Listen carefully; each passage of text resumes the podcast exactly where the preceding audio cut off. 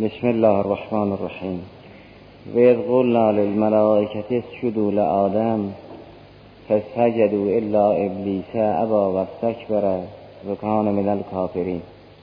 در سجود برای آدم سلام الله علیه همونطوری که عنایت فرمودید دو قول بود. یکی این که آدم مسجودون له نبود، قبله بود و خدای سبحان مسجودون له. قول دوم این بود که آدم نه تنها قبله بود بلکه مسجودون له بود، مقام آدمیت مسجود بود و وجود سوری آدم قبله بود.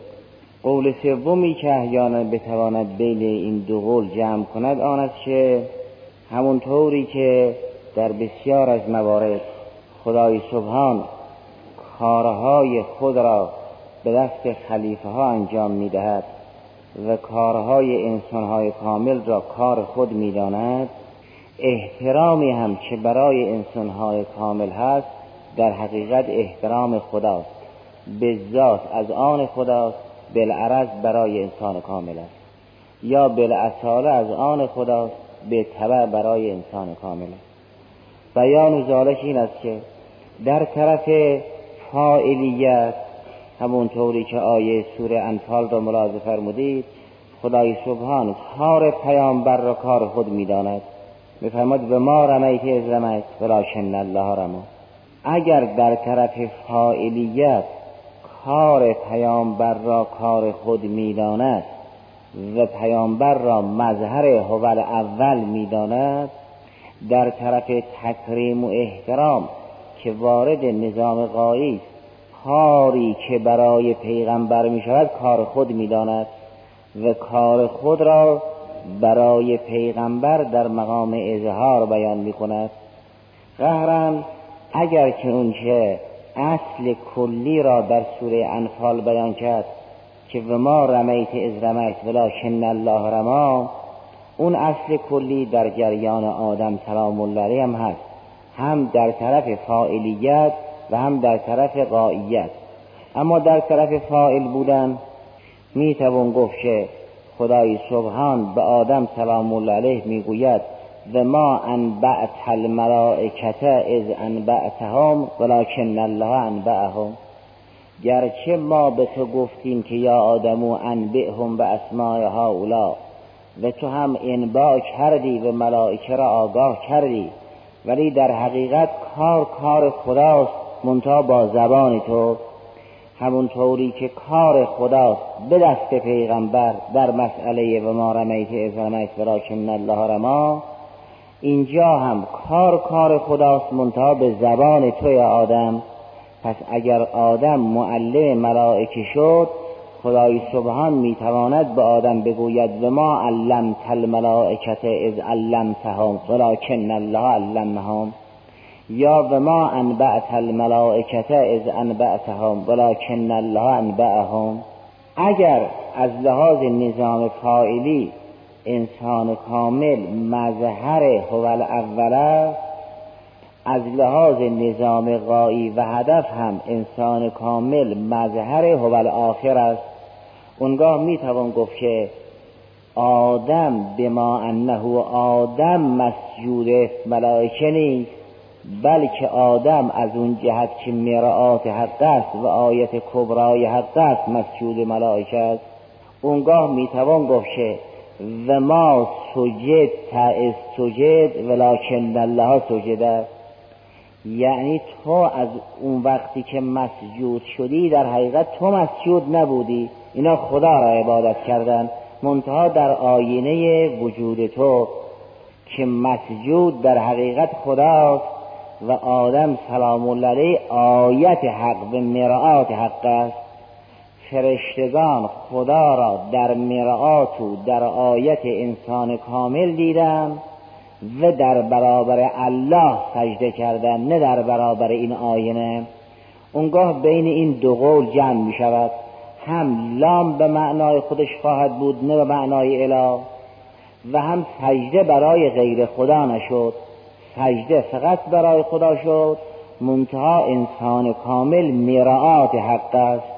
اگر بیان امیرالمؤمنین سلام الله علیه این چنین است که فرمود ما لله آیتون اکبر و منی، هیچ موجودی به اندازه من آیت و علامت خدا نیست، یعنی هیچ موجودی مثل من مرآت حق نیست.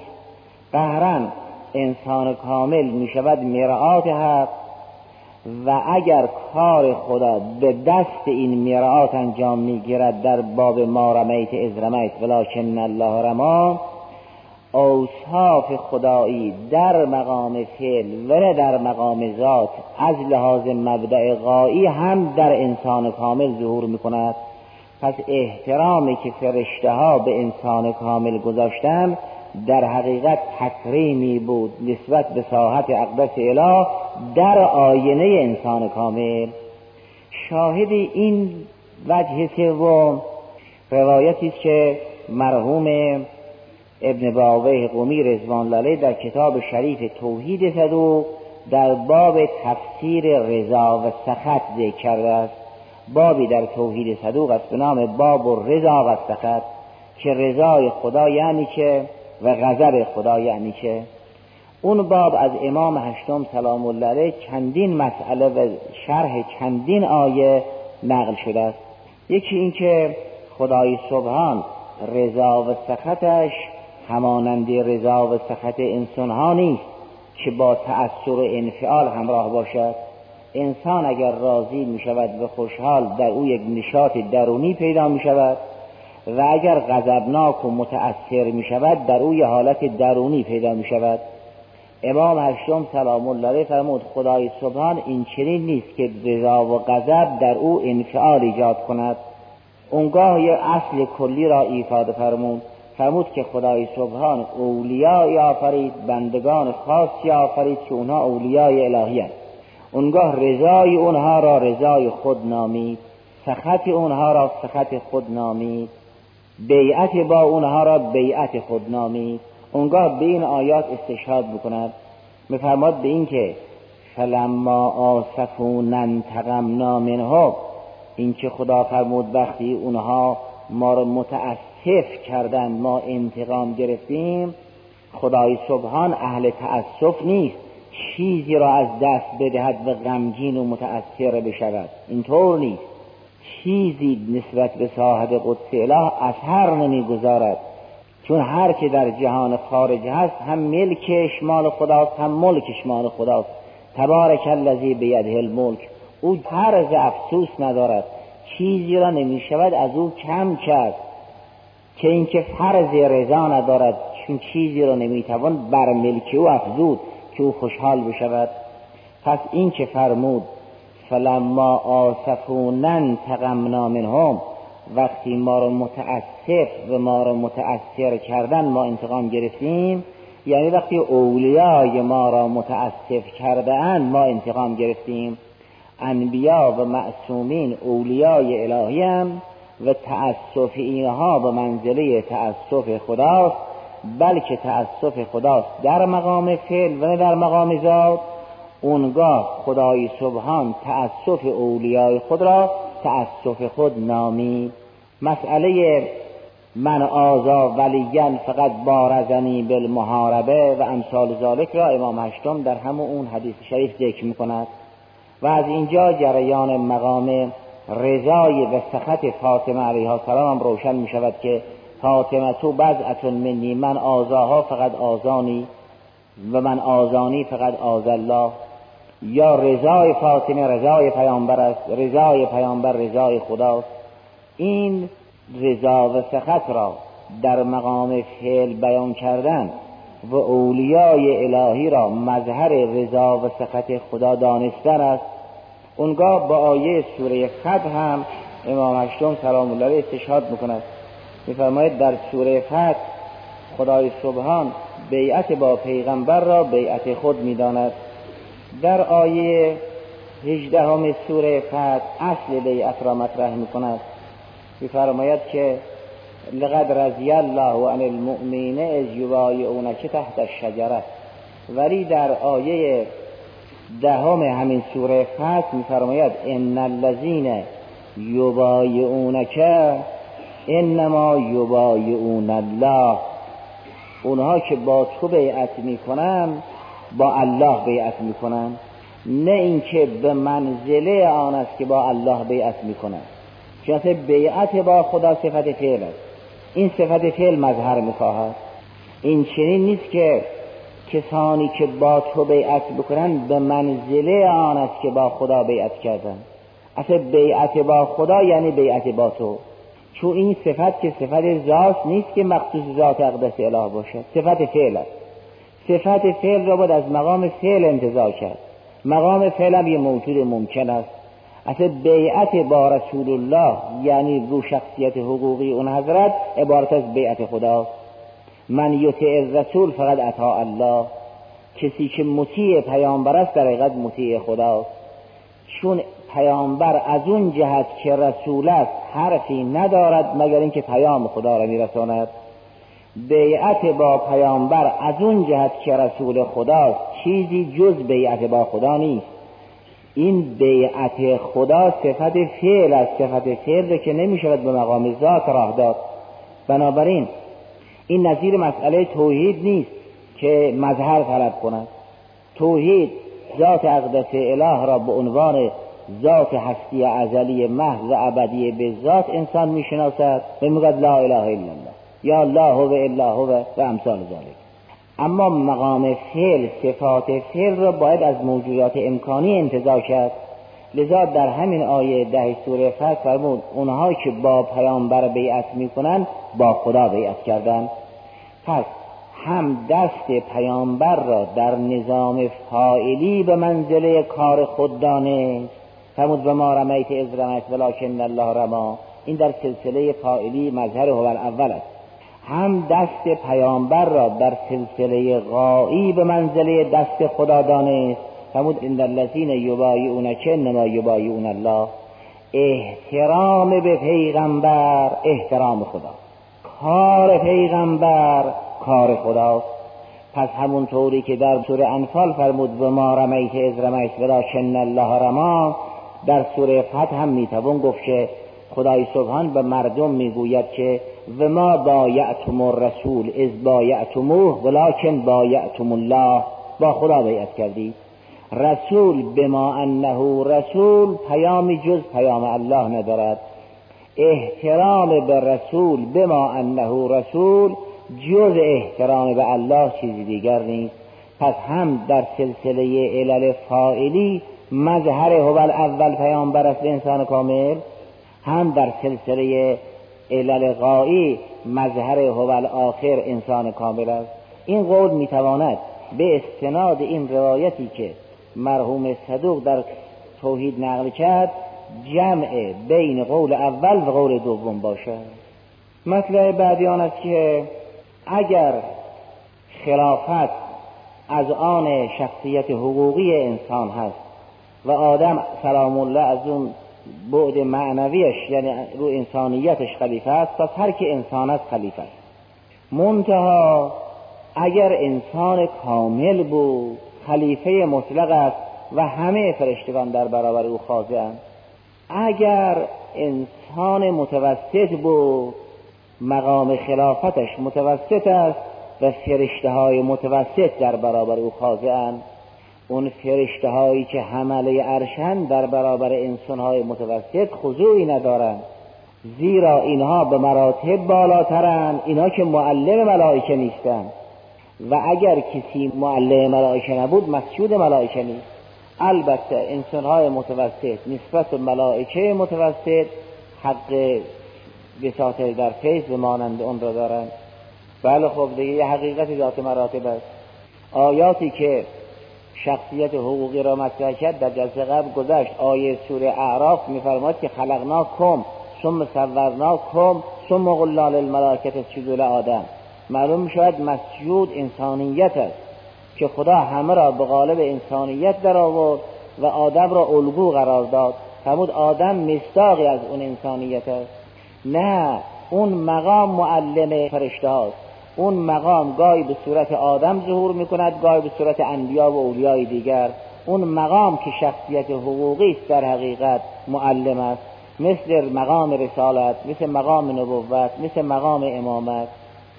و هر کسی به اون حد رسید به اندازه خودش مسجود ملائکه است که فرشتگان در برابر او خاضع‌اند و اگر از اون حد سقوط کرد در تحت ولایت شیطان است و ملائکه در برابر او هرگز خضوعی ندارد.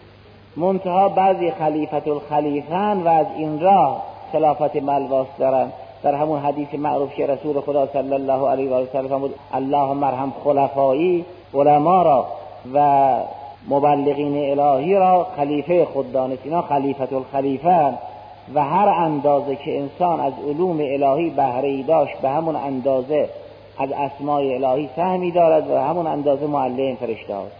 مسئله بعدی آن است که این مقام انسانیت میزان الهی، یعنی با این میزان با این مقام می شود حق و باطل و صدق و کذب را تشخیص داد. بیان ذالک این است که قبل از آفرینش انسان کامل شیطان با فرشته ها با هم به سر می بردن و به حسب صورت عبادت می کردن. نهان اینها روشن نبود، درون فرشته ها هم روشن نشده بود، درون شیطان هم روشن نشده بود، همه عبادت می کردن. وقتی انسان کامل خلق شد این میزان و این ترازو آفریده شد، درون و بیرون فرشتگان که تسبیح و تقدیسه ظهور کرد اینها به همون قداست موندن و درون فرشته که شیطنت به استکبار ظهور کرد و طرد شد. اگر میزانی نباشد خبیث از طیب امتیاز پیدا نمی‌کنه و تنها میزانی که بد را از خوب جدا کرد آفریدش انسان کامل است.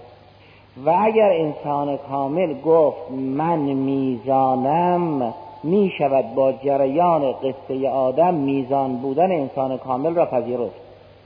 در روایات ما از امیرالمؤمنین سلام الله علیه به سایر معصومین هست که ما میزان اعمال، یعنی عمل محصول خلق است پس میزان اخلاق است، خلق محصول اعتقاد است پس میزان عقیده است، عقیده و خلق و عمل سازنده انسان است پس اینها میزان انسانیت است.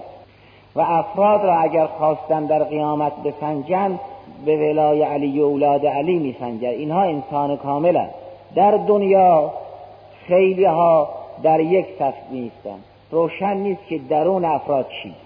بعضی از افراد درونشون در دنیا روشن می شود اما خیلی از افراد درونشون روشن نمی شود. یک روزی در پیش هست به نام روز تبلت سرائر، اون روزی که خدا درون را آشکار می کند. معیار و میزان چی؟ در اون روز انسان کامل میزان است. امام میزان الاعمال است. به وسیله انسان کامل معلوم می شود کی مؤمن راستین است و کی مؤمن نیست. محبت اینها میزان، پیروی اینها میزان، اینا میزان الاعمال است. و هر کس دوست اینهاست درون و بیرونش فرشته خویی و هر کی دشمن اینهاست درون و بیرون اینها شیطنت است. اینا انسانهای کاملا که میزانند، به وسیله اینها افراد سنجیده می شود. پس اگر در روایت امیرالمؤمنین سلام الله علیه بود انا میزان الاعمال، این چنین نیست که انسان در این روایات مثلا خدشه کنه. انسان کامل میزان تشخیص فرشته و شیطنت است. وگرنه شیطان در سر فرشته ها به حسب ظاهر سرگرم عبادت بود. بیان و بارک امیرالمؤمنین رو در همون خطبه قاطعه ملازم فرمود که فرمود شیش هزار سال او مشغول عبادت بود. لا یدرا امن سن دنیا امن سن الاخره، معلوم نیست این شیش هزار سال از سالهای دنیاست یا از سالهای آخرت، یعنی دیگران نمیدانند گرچه خود این انسان کامل میداند. وقتی انسان کامل خلق شد صف شیطنت از صف فرشته بودن جدا شد. در قیامت هم انسان کامل ظهور میکند، فرمان و امتاز الیوم ایها المجرمون میرسد. لذا او میشود قسیم الجنه و النار. مسئله قسیم الجنت و النار را که خب در روایت فراوان ملاحظه فرمودید. این روایت هم قبلا هم به عرض رسید که مرحوم صدوق در کتاب شریف معانی الاخبار نقل می کند به این مضمون که از امام صادق ظاهرا سلام الله علیه سوال کردند چرا وجود مبارک پیغمبر صلی الله علیه و سلم و ابوالقاسم میگویند حضرت هم بود. او یک پسری داشت به نام قاسم و از این جهت پیغمبر کنیش ابوالقاسم بود. عرض کرد این را میدانم، میخوام یه قضیه دقیق تر بفرمایید. حضرت مطلبی فرمود که با شرح اجمالی و کوتاه این است که فرمود چون علی ابن ابی طالب قسیم الجنه و النار، بهشت و جهنم را او تقسیم میکنه. به جهنم میگوید هازا عدوی فخوزی و هازا ولی فزری، این دشمن من است او را بگیر و این دوست من است او را رها کن. قسیم الجنه و النار علی ابن ابی طالب. این یک مقدمه. و علی ابن ابی طالب در دامن رسالت و نبوت در کودکی تربیت شده است و هر علومی را که یاد گرفته است در جهان ناسوت و در قوس سعود به وسیله پیغمبر است. این دو مقدمه. چون مسئله انا عبد من عبیدی در کافی هست که من شاگرد از شاگردان پیغمبرم. مقدمه سوم این است که شاگرد به منزله فرزند است و معلم به منزله پدر. بعد از این سه مقدمه حضرت فرمود چون علی ابن ابی طالب قسیم الجنه و النار است، چون علی ابن ابی طالب متعلم و شاگرد پیغمبر است، چون شاگرد به منزله فرزند است و معلم به منزله پدر، پس پیغمبر ابوالقاسم است. و اگر این راوی بیش از این سوال میکرد باز حضرت توضیح بیشتری میداد. خب ملاحظه می‌فرمایید طرز استفاده و برداشت لطائف از کجا شروع میشود به کجا ختم میشود. اگر چنون که امام قسیم الجنه و النار است، یعنی اون الگو هر که برابر دستور او عمل کرد اهل بهشت است، هر که در برابر او ایستاد اهل جهنم است. اون میشود قسیم الجنه و النار. همین قسیم الجنه و النار فرمود شیطان قبلا در صف ملائکه بود، صف او از صف ملائکه جدا نبود. انسان کامل که خلق شد سخن از امتیاز صف فرشته ها از صف ملائکه شد، سخن از فهبت منها ما یکون لک ان تتکبر فیها شد. فرمود اینجا جای تکبر نیست، پایین بیا. عده‌ای در بالا موندن، عده‌ای پایین آمدن. امتیاز صف این نیست که همه در یک سالونن منتها یکی در سمت راست یکی در سمت چپ، این چه نیست. امتیاز صف اینه که اینا در سلسله عمودی هستند نه افقی. به یکی میگوین پایین برو، به بقیه میگن بالا بیا. به اهل قرآن، به کسانی که قاریان قرآنن یقال لقارئ القرآن اقرأ ورقه، در بهشت به اهل قرآن میگوین بخوانید و بالا بروید. در قیامت هم به دوزخیان میگوین اینها را به طرف جهنم پرتشون کنید. یک عده را به عنوان نحشر المتقین للرحمانه وفدا، به عنوان یک هیئت گرانقدر اینها را به پیش خدا به عنوان وفد و مهمانان میبرند. عده‌ای را نسوق المجرمین الی جهنم. اگرم کلمه سوق درباره مؤمن آمده است، این سوق بدرقه است. یک وقت فرشتگان انسان کامل را از جلو استقبال میکنند و از دنبال بدرقه میکنند، یک وقت مثل یک کسی که حیوان را از پشت سر سوق میدهد و میراند. اگر درباره بهشتی ها تعبیر سوق شده است، اونجا سوق بدرقه ای. درباره جهنمی ها سوقی است که یک حیواندار حیوان را سوق میدهد. اهل بیت همینان دیگه. نه انسان کامل معیار است. در بحث دیروز گذشت که مقام مقام انسان کامل است. انسان کامل میزان است، انسان کامل مسجود است، انسان کامل رو شخصیت حقوقی که دارد خلیفت الله است. بنابراین الیوم هم ولی از ارواحنا فدا مسجود همه ملائکه است، میزان اعمال است، خلیفت الله است. اینه در برابر انسان کامل سجده کردن. و چون انسان کامل میزان هست چه در دنیا چه در آخرت، هر که به این میزان کامل ارتباط پیدا کرد بالا می رود. یرفع الله الذین آمنوا منکم والذین اوتوا العلم درجات.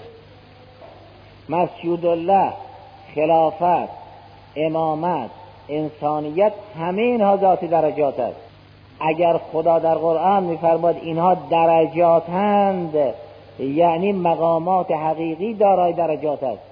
گاهی در سوره انفال می فرماید لهم درجاتون، گاهی در سوره آل عمران می‌فرماید هم درجاتون، یعنی خود انسان درجه است، نه اینکه یک لام محذوف باشد. انسان به جایی میرسد که میشود عین درجه.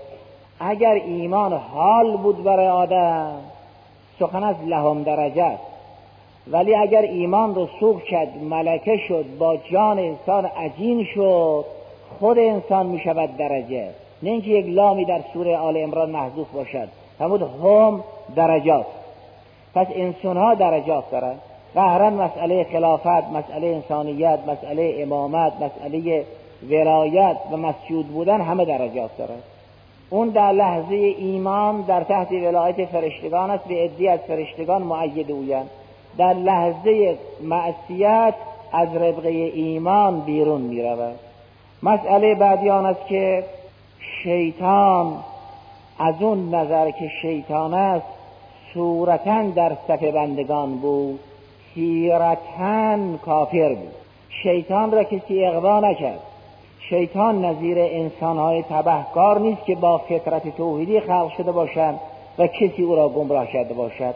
اصولاً شیطنت به ابلیس بودن ابلیس در کمونش تعبیه شد، او کان من الکافرین و به حسب صورت و ظاهر در صف بندگان بود و انسان کامل که آفریده شد میزانی بود برای تشخیص مؤمن حقیقی از غیر حقیقی.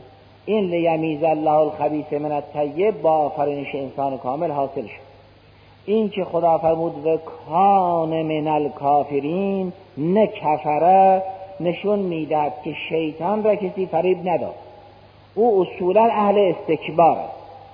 چرا؟ نه جزء ذات است، یعنی مجبور است. او در عین حال که میتواند بنده خاص خدا باشد، در عین حال درونش طوری است که کبریا طلب است. لازم نیست از بیرون کسی او را اغوا بکند. بعضی این چنینند، در عین حال که خدای سبحان خود را نشان همه داد، در این حال که برای شیطان مقدور هست که در برابر خدا استکبار نکند، معذالک مستکبرانه برخورد کرد. طبق بیان امیرالمؤمنین سلام الله علیه در همون خطبه قاصه، او امام المتعصبین، او را کسی فریب نداد، او تعصب را از جای دیگر نگرفت، او پیشگام است برای اهل تعصب. فرمود شیطان امام المتعصبین است، نه معموم یک امام دیگر باشد و الا یلزم التسلسل. این طور نیست که شیطان را کسی دیگر فریب داده باشد، چون که این طور هم نیست که شیطان مجبور بر معصیت باشد. خدای سبحان او را اعبر کرد، بعد با او سخن گفت، او را عتاب کرد. اگر مجبور بود که معاتب نمی شد، معاقب نمی شد و مانند اون. یعنی استکبار برای او نظیر زوجیت اربعه نیست. او خضوع و تذلل هم میتواند داشته باشد، استکبار هم میتواند داشته باشد، منتها به سوی اختیار خود این استکبار را ترجیح داد، نه اینکه دیگری او را اغوا کرد. یک وقت انسان فطرتاً بر اساس توحید آفریده می شود، دیگری او را اغوا می کند، مثل انسانهای مؤمن. یک وقت با حالتی خلق می شود که در درون او دشمن تعبیه شده است، اما راه اطاعت او را هم نمی بندد، لذا خدا او را امر کرد، او را عتاب کرد، از او توضیح خواست، گفت چرا اطاعت نکردی. مطلب بعدی آن است که شیطان اون مهمترین گناهان کبیره را مرتکب شد، نه تنها ترک سجود. ترک سجود یه فسقی، یه معصیت کبیره است، اما از همه معاصی کبیره بزرگتر همون استکبار بر خدا. شیطان یه تفاخری دارد نسبت به آدم، یک استکباری دارد نسبت به خدا. در برابر خدا میگوید من عقیدم این است، این همون اشتهای در مقابل نفس است. خدای سبحان میگوید چرا این کار نکردی؟ میگوید گرچه شما دستور دادی ولی به نظر من نباید در برابر او سجده کرد. این است که کفر می آورد، وگرنه ترک یک سجده تا ترک یک صلات کفر نمی آورد، معصیت کبیره است.